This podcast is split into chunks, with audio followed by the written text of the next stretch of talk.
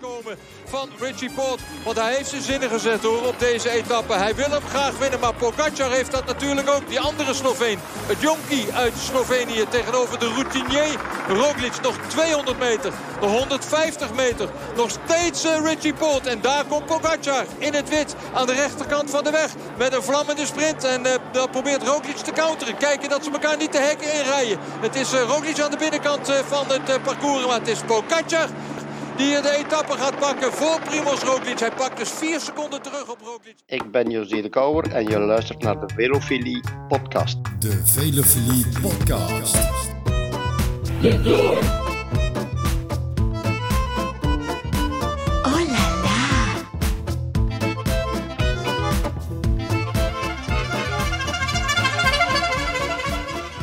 Fantastisch. Vanuit België, groeten de Kouwer. Goedenavond, beste wielenvrienden. Welkom bij weer een nieuwe Velofilie podcast Tourflits nabeschouwing.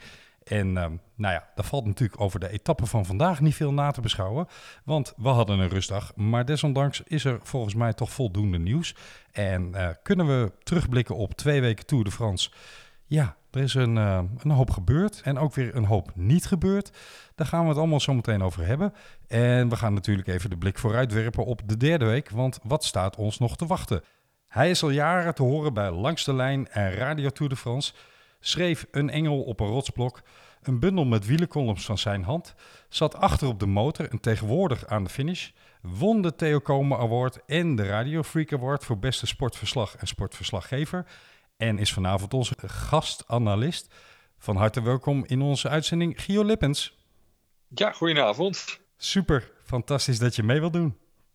Ja, nou, uh, het, is, het, is, het, is, het is vooral mooi dat de Tour nog niet beslist is. Hè? Dus we hebben nog wat om over te praten. Ja, gelukkig wel. Hè? Gelukkig wel. Daar gaan we zo even op verder. Want uh, ja, is die nou wel of niet beslist? Maar mij viel iets op. Uh, wij hebben eerder in de uitzending Sebastian Timmerman gehad. En jij hebt de Theo Komen Award en de Radio Freak Award gewonnen. Sebastian Timmerman heeft de Theo Komen en de Radio Freak Award gewonnen. Jullie hebben allebei op de motor gezeten. Althans, Sebastian zit er nog. Maar is dat de aanvliegroute naar succes uh, blijkbaar? Of zaten er gewoon toevallig al vakmannen achter op die motor? Ja, ik denk wel dat er een, een, een, een toevalsfactor in zit hoor. Dat, dat wij het nu uitgerekend zijn. Uh, maar ja, aan de andere kant, we zitten natuurlijk wel midden in het, het, het radioverslag, midden in het echte commentaar geven, zeg maar. Ook vanaf de plek zelf, zeker als je op de motor zit. Ja, en, en, en, en laten we eerlijk zijn, daar, is, daar zijn ook die twee prijzen eigenlijk voor bedoeld. Hè? Voor, voor uh, ja, verslagen die echt met het sportmoment op dat moment te maken hebben. Ja. En ja, dus, dus, dus eigenlijk is het ook weer niet zo vreemd uh, dat die prijs uiteindelijk uh, bij ons allebei een keer is terechtgekomen. Nu is alleen nog maar de vraag van uh, wat wordt de volgende prijs hè? en wie heeft hem dan het eerst? nou, ik bied mij van harte aan. ja, nee, maar we, ons we zijn niet mee bezig. Laten, laten we gewoon eerlijk zijn. precies. Nou, ik ben wel volkomen eens met de jury dat jullie beide die beide awards gewonnen hebben. Want het is een genot om naar jullie beiden te mogen luisteren. En dat doen we gelukkig deze tour ook weer. Radio Tour 50 jaar, volop in het jubileum. Um, er is voldoende aandacht op, uh, uh, nou, althans, of dat voldoende is, moet uh, mensen maar beoordelen. Maar er is ruimschoots aandacht aan um, Radio Tour. Is het voor jullie met deze rare tour net zo magisch om het te maken als andere jaren? Of is dat toch anders? Ja, nee, uiteindelijk wel hoor. Hè, want nou, je weet dat we wel van de hoofdredactie besluit te horen hebben gekregen dat de commentatoren, en dan hebben we het over de finish-commentatoren, zowel bij radio als tv, eh, gewoon vanuit huis moeten werken. Ja. Net zoals de Belgen dat moeten doen. Hè? De, de, de VRT-televisie doet dat ook, Sportza. Uh, dat maakt wel natuurlijk dat ja, het gevoel iets anders is. Maar laten we eerlijk zijn, het programma blijft gewoon magisch. Of je dat nu vanuit Hilversum maakt, of vanuit uh, Frankrijk, of vanuit Timbuktu ja, weet je, het, het, is een programma met een geschiedenis. Het is een programma dat de formule is vaak sterker dan, uh, dan de individuen zelf. Uh, hè, dat hebben we ook wel eens vaker gemerkt. Er zijn natuurlijk legendarische uh, makers geweest bij Radio Tour de France. Hè. Denk aan Theo Komen, ja. Leo Driessen, Jacques Chapelle, noem het allemaal maar op. Nou, en die zijn om uiteenlopende redenen, uh, ja, is dat opgehouden. En dan denk je van, ja, dan zal zo'n programma misschien ook wel in elkaar storten. Maar ja, dat is nooit gebeurd. En dat heeft vooral te maken met het feit gewoon dat die formule van dat programma ijzersterk is. En ja, het kan zelfs een coronacrisis aan. Absoluut. En het, het gekke is haast, Radio Tour bepaalt zo ongelooflijk de hartslag van de zomer. In ieder geval voor mij, maar ik denk ook voor heel veel luisteraars. Nou speelt het weer vandaag en morgen enzovoorts ook wel even mee. Maar de afgelopen weken had ik toch heel sterk een soort verwarring over waar zijn we eigenlijk? We zitten Nee, gewoon maar dat in, begrijp ik heel goed. ja, we zitten in Ja, september en het voelt als juli. Ja, nee, maar dat, dat snap ik ook heel goed. Want, want inderdaad, als je dan het programma hoort en je hoort de openingstune en je hoort de eerste plaatjes alweer en, en de verslaggevers inderdaad vanuit de koers, ja, dan heb je echt het gevoel dat het juli is, terwijl het inderdaad september is. Ja, En ehm, ja, ik denk dat voor heel veel mensen dat wel enigszins verwarrend is. Want ja, de meeste mensen zijn toch gewoon weer aan het werk. Hè, in tegenstelling tot juli, dat de meeste mensen vakantie hebben. Ja. En dan toch naar het radiootje kunnen luisteren of eh, ja, tegenwoordig via internet kunnen luisteren. Ja, dus, dus het is anders. Maar we proberen zoveel mogelijk hetzelfde gevoel op te wekken. Ja, en volgens mij, als ik jou zo hoor en, en als ik inderdaad ook wel eh, de meeste mensen om me heen hoor, dan is dat gevoel er wel nog steeds. Het echte Radio Tour de France gevoel. absoluut, absoluut. Ja, ik, eh, ik ben al eh, van kinds af aan fan en dat zal waarschijnlijk ook nooit overgaan. Dus wat mij betreft, Nee, is bij op mij naar de volgende gelukt. 50 jaar. Ja, Jij bent, Gio, bezig met eh, José de Kouwer met een boek eh, wat, als het goed is, volgende, volgend jaar februari gaat verschijnen. Koersen in coronatijd. Daar gaan we Ja. in een latere uitzending heel graag nog even uitgebreid eh, met jullie over spreken. Dus daar komen we Ja. nog op terug. Maar staat vooralsnog februari volgend jaar nog steeds op de planning? Ja, zeker. En, en, en, en het is al wat verder. De titel is nu veranderd in Surplus. Aha, En dat heeft natuurlijk alles te maken met het feit dat de koers eh, ja, vijf maanden, zes maanden zo'n beetje eh, tot stilstand is gekomen. En, en eigenlijk in afwachting van die alles vernietigende sprint, hè, die laatste paar maanden van dit jaar. Dus ja, uiteindelijk ja, vonden wij dat wel een hele toepasselijke titel. En Ja. ja. ja, de foto's zijn al gemaakt voor op de omslag en eh, voor achterop. kijk. Dat die hebben we laten maken op de wielerbaan in Roubaix. Om het maar een beetje klassiek te houden. En ook inderdaad dat gevoel van surplus eh, erin te krijgen. Geweldig. Eh, dus dus eh, februari staat inderdaad nog eh, op eh, de planning. En eh, de bedoeling is dat het uitkomt eh, aan de vooravond van eh, de eerste Vlaamse eh, semi-klassieker. Hè, de Omloop het Nieuwsblad. Gewoon de opening van het Vlaamse kasseienseizoen. Exact. Nou, eh, ik kijk er naar uit om dat boek eh, te mogen gaan lezen. Want het lijkt me geweldig om van jullie beider hand een, een boek te mogen lezen over, over wielrennen. Als we het over wielrennen hebben, daar hebben we het uiteraard in deze show over. Zou ik jou vijf korte stellingen willen voorleggen. Waar je eigenlijk alleen met ja of nee mag antwoorden. Om een beetje in de mood te komen. Prima, Ja? Kom maar op. Mijn eerste stelling. De Giro Rosa is niet of nauwelijks te zien. Een schande. Nee, Daar hoopte ik al op. Dat- Ja, want de Giro Rosa is wel te zien. Eh, want de NOS zendt inderdaad de Giro Rosa uit. We hebben zelfs een, een, een speciale verslaggever er naartoe gestuurd. En dat is volgens mij voor het eerst. Hey, Dus dat is wel bijzonder. Maar goed, ik mocht alleen met ja en nee antwoorden. Maar Nee, ja, dat is een maar- radiomaker. Die... Die deze graag toe. Licht deze graag toe, want eh, dat is mij ontgaan, moet ik je bekennen. Ja, ja, ja, zeker. Hij wordt eh, de samenvattingen, hè? Ik bedoel, hij wordt niet live uitgezonden. Nee, dat, dat, moet ik, ja. dat moet ik toegeven. Ja. Maar de samenvatting wordt uitgezonden. En eh, er is dus ook echt iemand ter plekke tegenwoordig voor de interviews. En om eventuele reportages te maken. Dus de aandacht is toch al meer dan wat het ooit was. Eh, de Giro Rosa heeft alleen de pech, en dat was natuurlijk ieder jaar, ook in juli was dat zo. Dat die tegelijk gehouden wordt met, eh, met de Tour de France. Dus ja, dan, dan, dan is tot toch, alle aandacht gaat dan toch uit naar eh, ja, de grote mannentour. Hè? Met alle respect voor het vrouwenwielrennen. Ja, Maar ja, de, de Tour druk je niet zo meer, zomaar weg. zeker in dit seizoen is dat natuurlijk ergens... het is jammer, maar wel begrijpelijk. Laat ik het zo uitdrukken. Ja. Maar Mijn- het is een uitgebreider antwoord dan ja of nee. Hè? Ja, maar dat mag. Soms behoeft het ook toelichting. Ehm, in dit geval ben ik er heel blij mee. Ik denk de meeste luisteraars ook. De volgende stelling. De Tour win je niet langer in bed, maar in de Food app. Dat is waar. Ja, dat is absoluut waar. Ja. Mooi. De romantiek is verdwenen in de Tour. Mm, ja. Met moeite, maar ja. Jumbo-Visma wint de Tour. Eh, ook dat is ja met een lichte twijfel. Maar ik, uiteindelijk, ik heb vandaag in de radio-uitzending, want wij voorspellen iedere dag eh, de dagwinnaar. En we voorspellen dus ook de toerwinnaar. En dat doen we dus dan drie weken lang. Dus kijken of we vasthouden aan, eh, aan onze, onze toerwinnaar. Nou, ik heb vanaf het begin af aan Roglic gezegd. En met enige moeite ben ik op Roglic blijven hangen. Hoewel ik eh, voor Roglic zelf wel heel erg vrees voor, eh voor Pogacar. Nou, dan eh, kon ik geen ideale bruggetje krijgen naar mijn volgende vraag. Dit is geen ja-nee meer. Eh, namelijk, Nee. ehm, Jumbo-Visma rijdt al twee weken strak op kop, valt mij op. Eh, op de Grand Colombier maakte Kuus eigenlijk de fout door ja, te laat wakker te worden en het gat naar Roglic weer dicht te rijden. Waardoor die eh, ja, met name Lopez en, eh en ehm, Poort op sleeptouw. Richie Poort, Ja. Ehm, maar goed, dat is een klein foutje. Maar wat we wel el- elke keer terugzien... Jumbo rijdt zo'n strak tempo dat niemand ook maar enigszins kan denken aan acties. We zagen even Yates, maar ehm, ja, die moest het niet bekopen, maar die, die kwam er ook niet mee weg, laten we het zo zeggen. Eigenlijk ben ik een beetje bevreesd dat Jumbo in zijn eigen scenario vastzit en dat ze eigenlijk een, een lanceerplatform voor Roglic eh, eh, ja, bouwen. Hoe kijk jij daar Eh, tegenaan?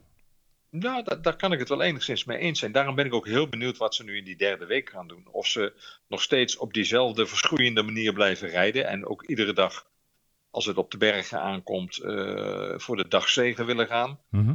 Of dat ze denken, laat nou maar eens een kopgroepje wegrijden. Dan zijn die bonificatieseconden sowieso weg. Dan heb je dus niet het risico dat eh Pogacar, eh, want die is toch wel heel explosief op het eind. En, en, en aanklampen kan die als de beste. Zeker. Dus dat Pogacar dan iedere keer weer bonificatieseconden terugwint. Hè, waardoor de marge tussen Roglic en Pogacar ja, met die tijdrit te gaan toch wel heel klein wordt. Ehm, dus, dus ze zouden wel eens van tactiek kunnen gaan veranderen. En dan met name dat ze wel strak tempo blijven rijden, maar dat ze dat wel op eerbiedige afstand doen van de koplopers. Zodat dus alle bonificatieseconden weg zijn. Ja, want deden ze dat in jouw optiek fout op eh, in de etappe naar Grand Colombier? Eh, want ze haalden alles en Nou- iedereen terug. Ze gaven te weinig ruimte. Ja, nee, maar in principe deden ze het gewoon perfect. Eh, alleen dan had Roglic het ook af moeten maken. En, en, en dat, die kers op de taart, die, die, die ontbrak. Ja. Als Roglic daar gewoon de etappe had gewonnen, ja, had iedereen gezegd van ja, fantastische tactiek. En hij heeft weer, stel je voor dat hij hè, Pogacar gewoon direct verslagen had. Hij heeft weer vier seconden gepakt, dan was het nou 48 seconden geweest. Ja, dan kun je die tactiek wel aanhouden. Maar op een moment dat je dus blijkt kwetsbaar te zijn. En dat eh, blijkt eh, dat, eh, ja, dat, je, dat je Pogacar toch niet van het lijf houdt. Ja, dan, dan moet je gewoon op een ander scenario over. En denk jij, want ze hebben alles tot in de puntjes voorbereid. Ze hebben de komende etappes voorbereid. Ehm, ze laten werkelijk niets aan de toeval over. Eh, ja, laten we het maar even de Ineos manier noemen. Denk jij dat ze van plan A naar plan B kunnen switchen? Ja, dat denk ik wel. Ik denk dat ze intelligent genoeg zijn en ook intelligent, ja, eh, intelligente renners hebben om inderdaad gewoon dat aan te voelen, dat ze eventueel moeten gaan switchen. Eh, en, en, en dit is eigenlijk een vrij minimale switch. Het enige wat je moet doen is dus zorgen dat zo'n kopgroep uiteindelijk iets van 6, 7 minuten heeft. En eh, dat je dat dus niet gaat dichtrijden om een slotklim. Kijk, en dan kun je altijd nog een verschroeiend tempo gaan rijden om bijvoorbeeld eh, ja, mannen als Poort en, en Oeran eraf te rijden. Althans, om dat te proberen zoals ze dat nou met Bernal ook hebben gedaan en met Quintana. Ja. Nou zei Pogacar gisteren... Pogacar, wat zeg ik nou? Pogacar. Die zei gisteren... ehm, wat gisteren gebeurd is met Benal en met Quintana... dat kan volgende week ook met Roglic gebeuren. En, Absoluut. Maar dat kan ook Ja. met mij gebeuren. Iedereen Ja, voelt blijkbaar... want ik denk dat hij daar wel oprecht in was... iedereen voelt blijkbaar dat ze echt wel op de limiet aan het rijden zijn. Nee, maar dat, dat is absoluut een feit. Hè. Het is de zwaarste tour sinds jaren. En niet alleen dankzij dat eh, parcours, wat, wat, wat door eh, Thierry Gouvenou echt eh, ja, heel zwaar ontworpen is. Maar ook met name door het rijden van, eh, van Jumbo. Want dat is ook wel een beetje het verschil met het rijden van Ineos in het verleden. Eh Ineos reed altijd wel om eh, ja, de eigen kopman te beschermen. Maar die reden niet per se om iedereen eraf te rijden. Hè, dat, dus dat was, was toch een wat andere tactiek die, die ze in de tijd bij Ineos en bij Sky hadden. Hè, dat, dat was het met name gewoon gericht, we rijden zo hard dat er niemand kan wegrijden en, en, en, en dan zien we het wel. Ja. Maar wat je ziet, wat Jumbo doet, is toch echt proberen gewoon schade aan te brengen aan de concurrentie. En nou ja, dat is gisteren natuurlijk eh, volmaakt gelukt. Ja. Met, eh, met, Nou. met, met, met Bernal en met Quintana. Dus er zit, er zit een verschil tussen. En daarom is die Tour ook zo verschrikkelijk zwaar. Omdat iedereen iedere dag op de limiet moet rijden. Daar zit dus inderdaad het risico in.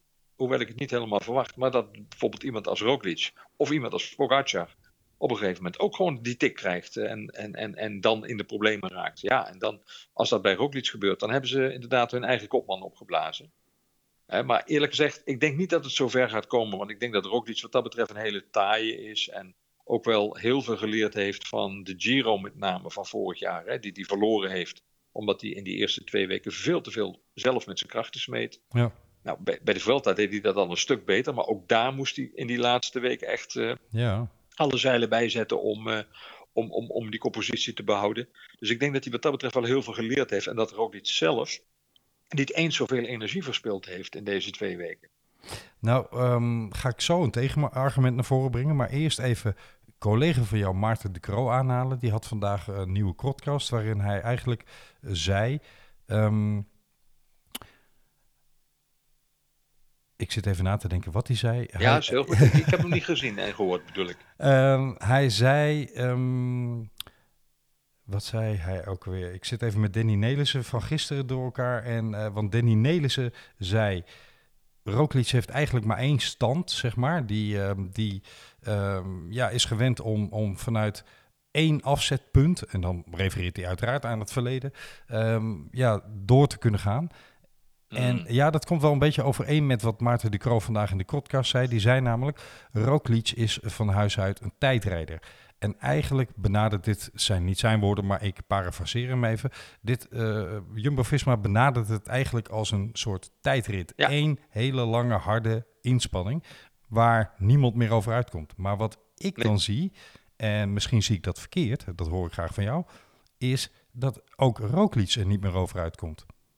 Jumbo rijdt met nee, kijk. Roglic kan niet wegrijden. Nee. Roglic is niet in staat om, het, om zelf het verschil te maken. Wat je wel ziet, dat is dat op een moment dat er ook maar iemand uit zijn hok komt en probeert weg te rijden. Nou gebeurt dat natuurlijk wel vaak in volle finale. Dat Roglic echt in twee, drie pedaaltrappen eh, aan het wiel zit. Ja. Dus Roglic heeft wel nog een versnelling bovenop dat tijdrit eh, eh, schema zeg maar, dat hij heeft in zijn hoofd.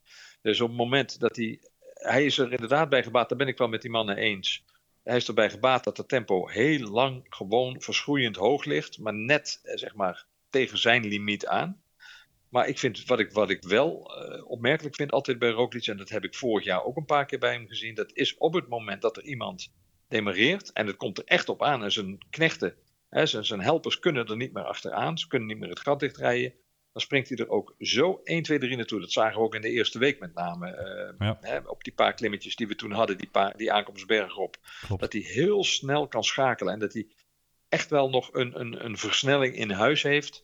eh, bovenop dat tempo wat zijn ploeg daar neerlegt. Dus ik heb, ik heb het idee dat hij, dat hij overschot heeft. Maar dat hij niet zodanig overschot heeft dat hij zelf in de aanval gaat. En misschien is het ook wel een afspraak hoor. Dat, hij, dat, dat, dat ze gewoon tegen hem hebben gezegd: pas op, ga niet met je krachten smijten. En ga nu niet zelf in de aanval. Misschien kan hij het wel, maar mag hij het niet en wil hij het niet. Ik, uh, ik, ik uh, luister gefascineerd naar je, omdat ik denk, ja, daar zou een heel grote kern van waarheid in kunnen zitten. Uh, dat ze geleerd hebben van Adam Yates in de Giro vorig jaar, bij wijze van spreken. Um, ja. Door niet te smijten met je krachten.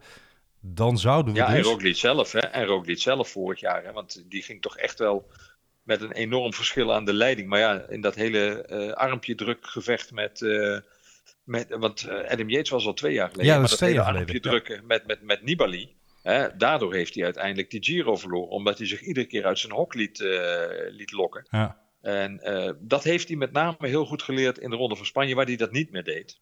Uh, waar hij gewoon rustiger bleef zitten. En ik heb het idee dus dat hij nu ook veel meer, ik zal niet zeggen met de handrem erop rijdt, want dat doet hij zeker niet. Maar dat hij wel uh, ja, heel veel geduld heeft. Dat hij gewoon rustig zit te wachten totdat er echt iets moet gebeuren en er dan ook meteen naartoe springt. Verwacht jij dan, Gio, de komende twee bergetappes, want we gaan vanaf morgen meteen weer door. Verwacht jij daarin vuurwerk of denk je dat het allemaal uh, min of meer in de status quo richting zaterdag uh, zal ontrollen? Nee, dat denk ik niet. Dat denk ik niet. Ik denk met name, uh, maar goed, ik kan ernaast zitten, dat morgen weliswaar een, een spectaculaire etappe wordt. Maar dat je daar toch een soort gevecht van de tweede lijn ziet. Ja. En dat de echte kopmannen uh, ja, zich nog een beetje rustig houden, het kruid uh, niet, uh, niet nat laten worden. Maar dat je woensdag met die aankomst op de Col de la Loze, hè, Mhm. mm -hmm. boven de 2300 meter, en, en daarvoor nog eens een keer de Col de, Col de la Madeleine. ik denk dat woensdag dat daar echt wel klappen gaan vallen. En woensdag zou je wel eens de aanval kunnen gaan krijgen van Pogacar. Ehm, maar het zou ook net zo goed andersom kunnen zijn. Het zou ook net zo goed kunnen zijn dat Roglic daar begint aan een, uh, ja, een soort strafexpeditie. En uh, dat we gewoon eens even moeten gaan zien waar dat gaat, uh, gaat eindigen. Om toch een, een, puntje op de i te zetten en wat extra glans ja. aan zijn leidende positie. Ja. Um, ja. We hebben natuurlijk wel vaker gehad, hè? een toerwinnaar die feitelijk zelf geen etappe gewonnen had, behalve misschien de tijdrit. Um, dat zou ook dit jaar weer kunnen ontplooien. Het zou niks afdoen. Ja, pas op, hij heeft natuurlijk wel al uh, gewonnen, hè? Ja, ja, ja maar hij heeft, hij heeft uh, ja, je hebt het helemaal gelijk. Hij heeft een etappe gewonnen, uh, maar hij heeft niet, um, ja, waarschijnlijk heeft hij zelf in zijn hoofd gehad dat hij er al meer op zijn konto zou hebben nu. Hè, zoals onder andere Grand Colombier.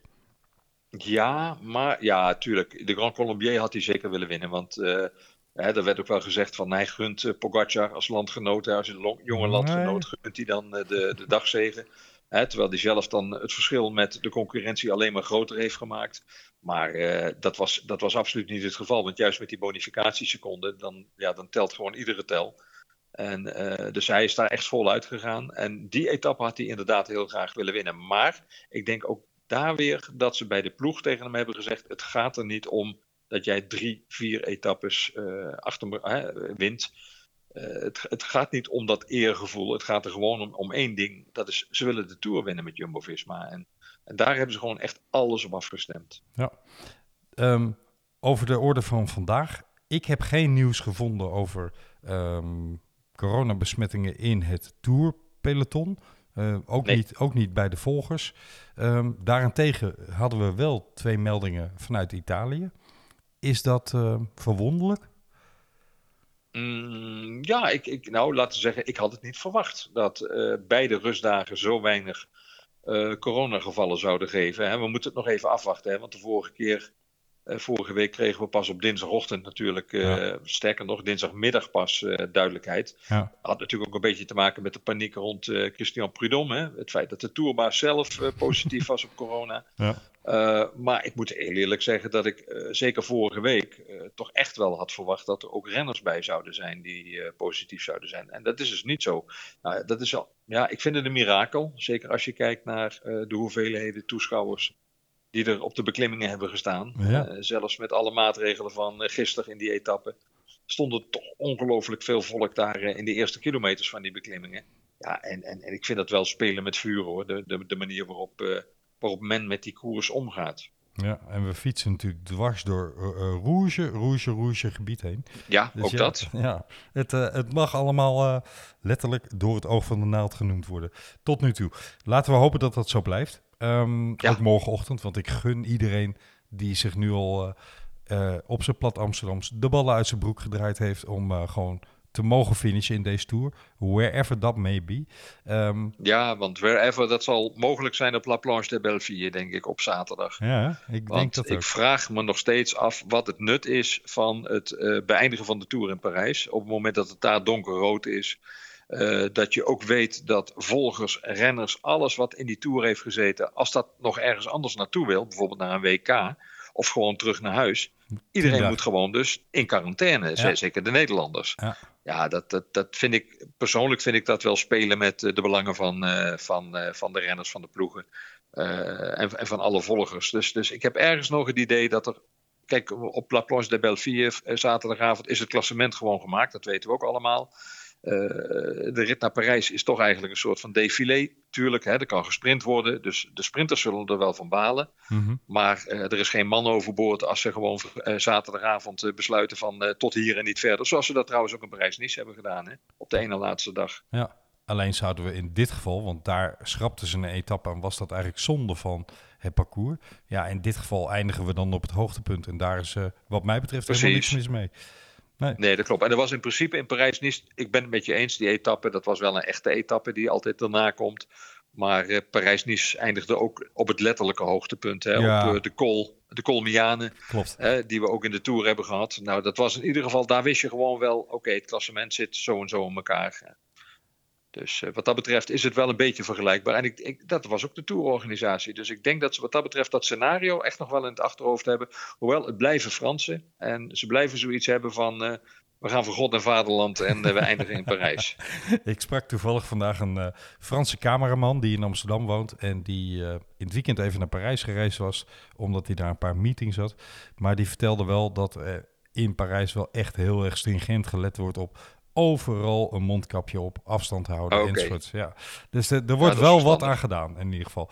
Ehm, durf jij je, Gio, tot slot aan een voorspelling voor geel, groen en bolle te wagen? Ja, geel eh, dan toch, hè, met, met, met, Mhm. met wat voorbehoud, maar ik hou het dan toch op Roglic. Laat ik maar lekker consequent blijven. Eh, groen, eh, wat mij betreft, Sam Bennett. Hoewel juist in die etappe van morgen, en, en er zijn nog een paar van die etappes, waar, daar zou Sagan nog wel een truc kunnen uithalen door zijn hele ploeg op te zetten. En eh, eh, Bennett er op het eerste klimmetje, hè, morgen heb je nog een klimmetje van de vierde categorie, om hem daar eraf te rijden. Eh, maar ik ga toch van Bennett uit. Ja, en de bollen, dat vind ik moeilijk. Want ja, we hebben nog steeds die Cosnefroid. Mhm. Ehm, maar die gaat hem niet houden. Nee, drie puntjes. Want die laatste week zijn er zoveel serieuze calls en zoveel buitencategorie. Ja, en dat kan dan dus zomaar in één keer iedereen worden. Eh, ik wou bijna zeggen, het kan Wout van Aert wel worden als die op eh, de tussenliggende calls iedere keer als eerste boven komt. Maar goed, dan heb je meestal wel weer een kopgroepje, dus dan pakt hij toch niet alle punten. Nee. Dus nee, die, die bolletrui, daar, eh, daar ben ik even lost. Dat, dat heb ik niet helemaal in mijn hoofd. Ik vind hem ook niet te voorspellen. Dat is eigenlijk altijd al wel zo, maar ehm, dit jaar is het helemaal Ja, lastig. maar je ziet het soms wel aankomen. Dan heb je toch wel een idee. Oké, maar deze renner gaat er echt serieus voor. Maar ja, die Cosnefroid hebben we de- gewoon de afgelopen week gezien. Op de eerste, de beste serieuze call. Dan gaat hij eraf en dan, rijdt hij, eh, dan lost hij met de sprinters. Dus ja, die gaat hem zeker niet halen. Nee. Maar ja, dan is het maar net de vraag van wie er op een van die dagen heel veel punten verzamelt. eh, in een ontsnapping. Of inderdaad toch de mannen in het peloton. Eh, de grote namen. Het is maar de vraag. Tot slot, ehm, ik las dat Chris Froome heeft gereageerd op alle commotie ehm, op Eurosport. Eh, daar was overigens eh, aanleiding voor, omdat Wiggins daar in eerste instantie ja, lekker gas gaf over het selectiebeleid van Ineos. En Chris Froome heeft daar fijntjes aan toegevoegd. Ik had het helemaal niet erg gevonden om in deze tour te helpen. Altijd, Nee, altijd ja. leuk.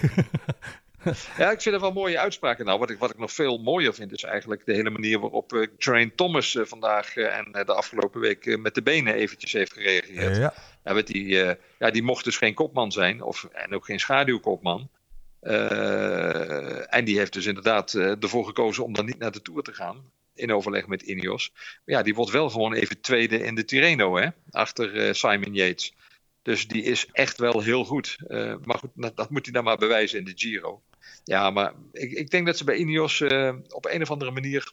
Ja, dat, dat ze de foute keuzes hebben gemaakt. Ik, ik eh, hoorde gisteren Danny Nelissen poneren dat ehm, hij al uit zijn trainingstijd rond eh, zijn wereldkampioenschap voor amateurs in Colombia de ervaring had opgedaan van op hoogte trainen als je alleen maar op hoogte mag blijven.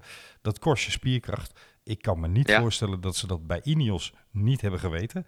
Dus ik ben Nee, me dat moeten steeds... ze hebben geweten. Ja, daarom. Ik ben me steeds meer Ja, aan het maar- verbazen. Wat, wat is dus nou die selectie? eh, Ja, maar er zit wel nog een argumentje aan vast. Kijk, Bernal, en dat zie je ook bij Quintana nu. Het is niet, niet zo gek dat die twee toevallig net gisteren door het ijs zijn gezakt en Carapaz al eerder. Die hebben natuurlijk wel opgesloten gezeten hè? Ja. eh, tijdens die hele coronaperiode. Weliswaar op hoogte. Maar die hebben toch niet de manier, die hebben toch niet kunnen werken zoals ze zeg maar normaal zouden hebben gewerkt in de aanloop naar een tour.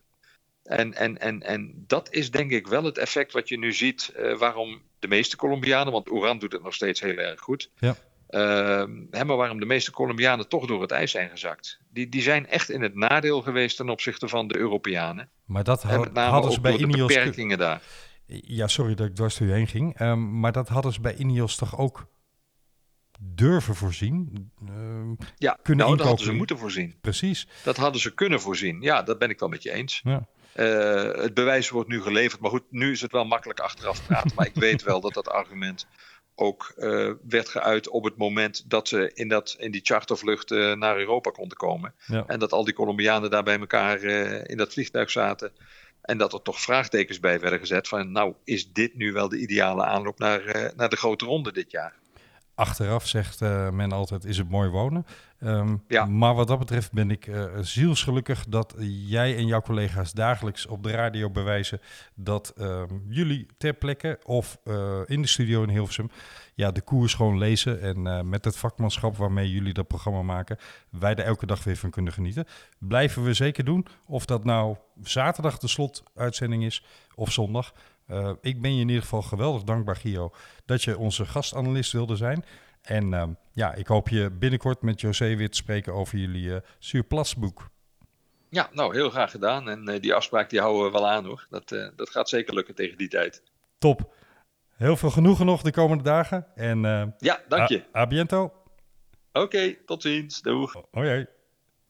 Tot zover deze aflevering van de Velevulie podcast Tourflits nabeschouwing met Gio Lippens. Dank Gio voor je fijne verhaal. En uh, ja, we zijn morgen weer terug. Morgen hebben we wederom een mooie, bijzondere gast. Jullie kunnen hem al kennen uit onze podcast, namelijk Jan-Willem van Schip. Luister ook vooral naar onze eerdere aflevering met Jan-Willem van Schip, genaamd Proberen de podcast. Fantastische interviews met onder andere Jeroen Otter, met onder andere Maaike Het, met Wilco van Rooyen, met Niek Kimman, de wereldkampioen BMX. Luister daar vooral ook naar.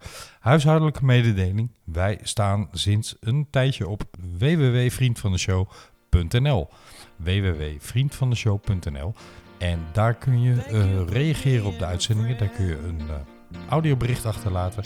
Daar kun je een box geven als je een uitzending leuk of interessant vond. En wil je ons nou steunen, dat kan daar ook. Je kunt daar een donatie doen, zodat wij weer meer kunnen maken. En uh, ja, weer kunnen investeren in deze show. Dat doen we heel graag, want we maken het met alle liefde en plezier. En we hopen dat jullie dat kunnen horen. Wat betreft de Tourflits nabeschouwing hebben we ook een uitdaging voor jullie, beste luisteraars. Wil jij de deskundige zijn? Aanstaande vrijdag in de uitzending, waarschijnlijk een sprinters-etappe. Maar wil jij de deskundige zijn met wie we de etappe nabeschouwen? Dan kun je nu meedoen aan onze prijsvraag. Zet een reactie op www.vriendvandeshow.nl. Doe dat op de meest originele manier. Hoe je dat bedenkt, bedenk je het. Maar de meest originele maakt kans om aanstaande vrijdag door ons gebeld te worden. En 20 minuten shine in de uitzending te krijgen. Door expert van die dag te zijn.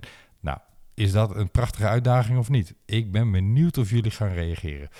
We zijn er morgen weer met Jan-Willem van Schip. En zoals altijd, we hebben er weer zin in. Tot morgen.